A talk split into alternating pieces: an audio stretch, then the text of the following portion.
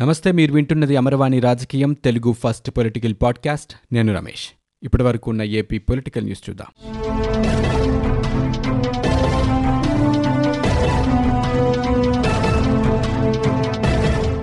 తెలుగుదేశం అధినేత చంద్రబాబు గవర్నర్ బిశ్వభూషణ్తో భేటీ అయ్యారు. రాష్ట్రంలో పరిణామాలను ఆయనకు వివరించారు. వైకాపా పాలనలో ప్రాథమిక హక్కులు కాలరాయటం న్యాయ నిబంధనల ఉల్లంఘన రాజ్యాంగ వ్యవస్థల విచ్ఛిన్నం ప్రజాస్వామ్య మూల స్తంభాలను కూలదోసే దుశ్చర్యలు జరుగుతున్నాయంటూ పద్నాలుగు పేజీల లేఖను గవర్నర్కు ఇచ్చారు. టీడీపీ నాయకులు కార్యకర్తలపై తప్పుడు కేసులు పెడుతున్నారని అరెస్టులు చేస్తున్నారని ఫిర్యాదు చేశారు. దళితులపై దాడులు దౌర్జన్యాలు స్థానిక సంస్థల ఎన్నికల్లో అరాచకాలు జరిగాయని ఫిర్యాదులో ఆయన పేర్కొన్నారు.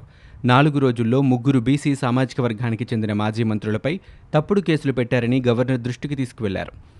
పార్టీకి చెందిన ముప్పై మూడు మంది ప్రజాప్రతినిధులపై పెట్టిన కేసుల వివరాలను గవర్నర్కు ఆయన అందజేశారు. ఏడాది కాలంలో తమ పార్టీకి చెందిన ఎనిమిది వందల మంది కార్యకర్తలపై దాడులు జరిగాయని పేర్కొన్నారు. వైకాపా పాలనలో బీసీ ఎస్సీ ఎస్టీ ముస్లిం మైనారిటీ వర్గాల మహిళలకు భద్రత కొరవడిందని ఫిర్యాదులో పేర్కొన్నారు. వైకాపా నాయకులు అవినీతి కుంభకోణాలకు పాల్పడుతున్నారంటూ ఫిర్యాదు చేశారు. రాష్ట్ర ప్రజలను రెచ్చగొట్టేందుకే మూడు రాజధానుల అంశాన్ని ప్రభుత్వం మళ్ళీ తెరపైకి తీసుకొచ్చిందని తెలుగుదేశం పార్టీ ఎంపీ గల్లా జయదేవ్ ఆరోపించారు. అమరావతి కోసం పోరాడినందుకు గతంలో తనను అరెస్టు చేసినట్లే ఇప్పుడు తమ నేతలను కేసుల పేరుతో వేధిస్తున్నారని విమర్శించారు. విపక్ష నేతలను చంపడం ఒక్కటే మిగిలిందని ఆయన వ్యాఖ్యానించారు. ఏపీ రాజకీయాలు సహా దేశవ్యాప్త లాక్డౌన్ భారత్ చైనా సరిహద్దు వివాదం వంటి అంశాలపై ఆయన మీడియాతో మాట్లాడారు. రాష్ట్రంలో వైకాపా ప్రభుత్వం నేతలు చట్టాన్ని గౌరవించడం లేదని వైకాపా ప్రభుత్వం ఎంతటి దారుణాలైనా చేస్తోందని అన్నారు. అచ్చెన్నాయుడు అరెస్టు తీరు బాధాకరమన్నారు. ఆయనను ప్రభుత్వం చాలా దారుణంగా హింసించిందని శస్త్రచికిత్స చేయించుకున్న వ్యక్తిని దాదాపు ఇరవై నాలుగు గంటల పాటు ఇబ్బందులకు గురి చేసిందని అన్నారు. ఈ ప్రభుత్వానికి న్యాయం అభివృద్ధి పట్టడం లేదని ఇప్పటి వరకు ప్రతిపక్షాలను ఎవరినీ చంపలేదు సంతోషమని అన్నారు. ఇక ముందు అది కూడా చేస్తారేమో అని ప్రభుత్వం జవాబుదారీతనం చూపించాల్సిన అవసరం ఉందని గల్లా జయదేవ్ అన్నారు. ఎమ్మెల్సీల పోరాటం తెలుగుదేశం పార్టీ చరిత్రలో చిరస్థాయిగా మిగిలిపోతోందని ఆ పార్టీ అధినేత చంద్రబాబు అన్నారు. మండలిలో మంత్రుల దాడులను తట్టుకొని ఎమ్మెల్సీలు పోరాటం చేసిన తీరు అభినందనీయమన్నారు. చంద్రబాబు అధ్యక్షతన ఆన్లైన్ ద్వారా శాసనసభాపక్ష సమావేశం గురువారం నిర్వహించారు. ఈ సందర్భంగా ఆయన మాట్లాడుతూ అనారోగ్యం వృద్ధాప్యం లెక్క చేయకుండా ఎమ్మెల్సీలు సమావేశాలకు హాజరయ్యారని కొనియాడారు. ఇదే పోరాట స్ఫూర్తిని భవిష్యత్తులో కూడా కొనసాగించి రాష్ట్ర ప్రయోజనాలను ప్రజల ఆకాంక్షలను నెరవేర్చాలని సూచించారు.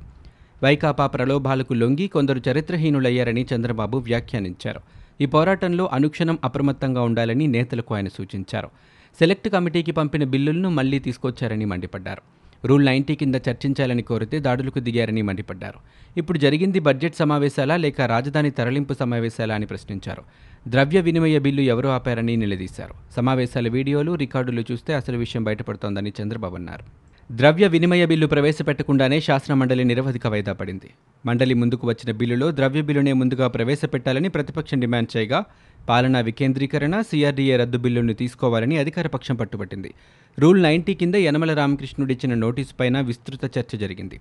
తీర్మానంపై ఓటింగ్ చేపట్టాలని తెలుగుదేశం సభ్యులు భీష్మించారు. ఇరుపక్షాల సభ్యులు పోడియం ముందుకు దూసుకురావడంతో మండలిలో ఉద్రిక్త వాతావరణం చోటు చేసుకుంది. ద్రవ్య బిల్లు ఆమోదం పొందకుండా మండలి వాయిదా పడడం రాష్ట్ర చరిత్రలోనే మొదటిసారి. మండలి ముందుకు బుధవారం పదమూడు బిల్లులు వచ్చాయి. వాటిలో ఎనిమిదింటిని చర్చించి ఆమోదించారు.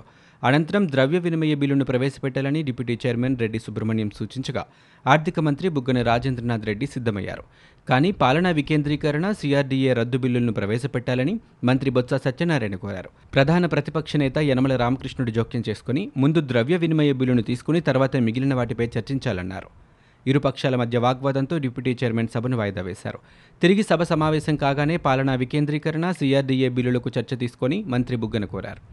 రూల్ నైంటీ కింద తీర్మానం కోసం తానిచ్చిన నోటీసును పరిగణలోనికి తీసుకోవాలని యనమల కోరారు. ఈ నోటీసు ఇవ్వడంపై మంత్రులు అభ్యంతరం తెలిపారు. బిల్లులపై చర్చించకుండానే పెండింగ్లో పెడతారా? సభను నడిపేది ప్రభుత్వమా? ప్రతిపక్షమా? అని బుగ్గన మండిపడ్డారు. రూల్ నైంటీ కింద ప్రతిపక్షం ఇచ్చిన నోటీసుపై చైర్మన్ అడ్మిటెడ్ అని రాశారని డిప్యూటీ చైర్మన్ చెప్పారు. ద్రవ్య వినిమయ బిల్లు ఆగడం చరిత్రలోనే ఇదే తొలిసారి అని ఆంధ్రప్రదేశ్ శాసన మండలిలో ప్రధాన ప్రతిపక్ష నేత యనమల రామకృష్ణుడు అన్నారు. ఆయన మీడియాతో మాట్లాడుతూ బిల్లు పెట్టాలని ప్రతిపక్షం అడిగితే ప్రభుత్వం ముందుకు రాకపోవడం విచిత్రంగా ఉందన్నారు. బడ్జెట్ కంటే ఇతర అంశాలు ముఖ్యమైనవని చెప్పడం చరిత్రలో ఎప్పుడూ లేదన్నారు. మండలిలో మంత్రులు రెచ్చిపోయి ఇష్టానుసారంగా మాట్లాడారని ఆరోపించారు. గతంలో ఎప్పుడూ లేని విధంగా మంత్రులు తిట్ల పురాణం అందుకున్నారని విమర్శించారు. తిట్లు భరించలేక ప్రతిస్పందించిన సందర్భాలు కూడా ఉన్నాయన్నారు. నిబంధనల పరిధి దాటి ఎప్పుడూ సభలో వ్యవహరించలేదని యనమల స్పష్టం చేశారు. ద్రవ్య వినిమయ బిల్లును ప్రభుత్వం ప్రాధాన్యంగా భావించలేదని పేర్కొన్నారు.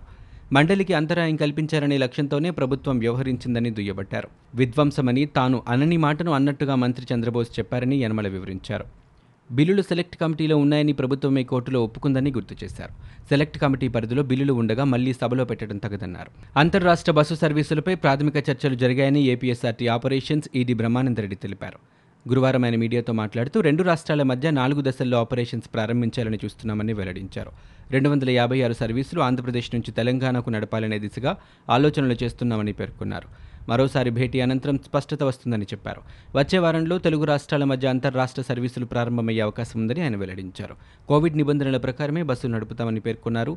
ప్రోటోకాల్ తప్పక పాటిస్తామన్నారు. ఆంధ్రప్రదేశ్ ముఖ్యమంత్రి వైఎస్ జగన్మోహన్ రెడ్డికి కేంద్ర హోంమంత్రి అమిత్ షా ఫోన్ చేశారు. భారత్ చైనాల మధ్య చోటు చేసుకున్న పరిణామాలపై శుక్రవారం సాయంత్రం ఐదు గంటలకు ప్రధాని నరేంద్ర మోదీ అధ్యక్షతన అఖిలపక్షం సమావేశం ఏర్పాటు చేశారు. ఈ నేపథ్యంలోనే సీఎం జగన్కు అమిత్ షా ఫోన్ చేశారు. ఈ క్రమంలోనే రక్షణ శాఖ మంత్రి రాజ్నాథ్ సింగ్ కూడా సీఎం జగన్తో మాట్లాడారు. కాగా ప్రధాని మోదీ నిర్వహిస్తున్న రేపటి అఖిలపక్ష సమావేశంలో సీఎం జగన్ వీడియో కాన్ఫరెన్స్ ద్వారా పాల్గొంటారు. నైపుణ్యాభివృద్ధి కేంద్రాలు కంపెనీల మధ్య నిరంతర సంబంధాలు ఉండాలని ముఖ్యమంత్రి వైఎస్ జగన్మోహన్ రెడ్డి తెలిపారు.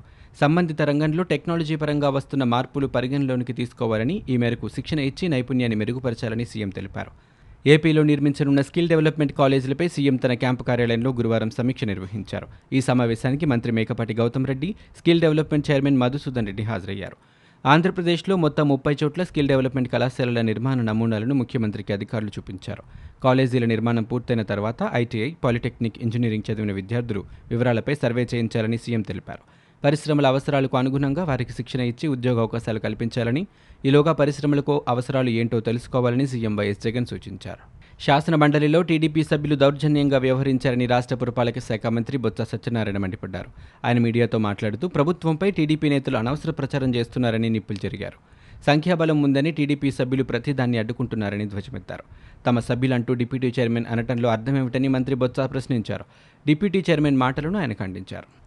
టీడీపీ సీనియర్ నేత యనమల రామకృష్ణుడిపై రాష్ట్ర జలవనరుల శాఖ మంత్రి అనిల్ కుమార్ యాదవ్ విమర్శలు చేశారు. కౌన్సిల్లో ఇష్టం వచ్చినట్లు చేస్తామని విధ్వంసం సృష్టిస్తామని యనమల అన్నారని మండిపడ్డారు. స్పీకర్గా ఉండి ఎన్టీఆర్కు వెన్నుపోటు పొడిచిన చరిత్ర యనమలది అని అనిల్ కుమార్ విమర్శించారు. తనలాగే స్పీకర్ పదవుల్లో ఉన్నవారు కూడా చరిత్రహీనులు కావాలని యనమల కోరుకుంటున్నారని అందుకే కౌన్సిల్లో చైర్మన్ డిప్యూటీ చైర్మన్లతో యనమల తప్పు మీద తప్పులు చేస్తున్నారని అనిల్ ఆగ్రహం వ్యక్తం చేశారు. గవర్నర్ బిశ్వభూషణ్ హరిచందన్కు ఏపీ బీజేపీ అధ్యక్షులు కన్నా లక్ష్మీనారాయణ లేఖ రాశారు. రాష్ట్ర ప్రభుత్వం పది శాతం ఈడబ్ల్యూఎస్ రిజర్వేషన్లను అమలు చేయకపోవడంపై మీరు జోక్యం చేసుకోవాలని కన్నా కోరారు. రాష్ట్ర ప్రభుత్వం తీరు వల్ల కేంద్ర ప్రభుత్వం అందించిన పది శాతం రిజర్వేషన్లను కోల్పోతున్నారని రాష్ట్రంలో ఆర్థికంగా బలహీనమైన వర్గాల వారంతా నష్టపోతున్నారని కన్నా అన్నారు. దేశంలోని ఉన్నత కులాల ప్రజలు ఆర్థికంగా బలహీనమైన వర్గాల అభ్యున్నతి కోసం కేంద్ర ప్రభుత్వం తీసుకున్న చారిత్రాత్మక నిర్ణయం ఇదన్నారు. మన రాష్ట్ర ప్రభుత్వం ఈ రిజర్వేషన్లను రాష్ట్రంలో అమలు చేయడం లేదని విద్యార్థులు ఉన్నత వృత్తి విద్యా సంస్థల్లో ప్రవేశంతో పాటు ఉపాధికి అనేక అవకాశాలను కోల్పోతున్నారని కన్నా పేర్కొన్నారు. నిమ్మగడ్డ రమేష్ కుమార్ వ్యవహారంలో ఏపీ ఎన్నికల సంఘానికి సుప్రీంకోర్టులో చుక్కెదురైంది. గతంలో ఏపీ ప్రభుత్వానికి ఏ విధంగా ఊరట లభించలేదో అలాగే ఇప్పుడు ఎన్నికల కమిషన్కు కూడా న్యాయస్థానంలో ఊరట లభించలేదు. నిమ్మగడ్డను ఎస్ఈసీగా కొనసాగించాలంటూ హైకోర్టు ఇచ్చిన తీర్పుపై స్టే ఇవ్వాలంటూ ఎన్నికల కమిషన్ తరపున ఆ శాఖ కార్యదర్శి పిటిషన్ దాఖలు చేశారు. దీనిపై గురువారం సుప్రీంకోర్టు విచారణ జరిపింది. గతంలో ఏపీ ప్రభుత్వం దాఖలు చేసిన పిటిషన్ రెండు ఒకటే కావడంతో ఆ పిటిషన్లో ఉన్న ప్రతిపాదులందరికీ నోటీసులు జారీ చేస్తూ తదుపరి విచారణ మెయిన్ పిటిషన్ ఎప్పుడు విచారణకు వస్తుందో అప్పుడు విచారణ జరుగుతోందని పేర్కొంటూ స్టే ఇవ్వడానికి మాత్రం ధర్మాసనం నిరాకరించింది.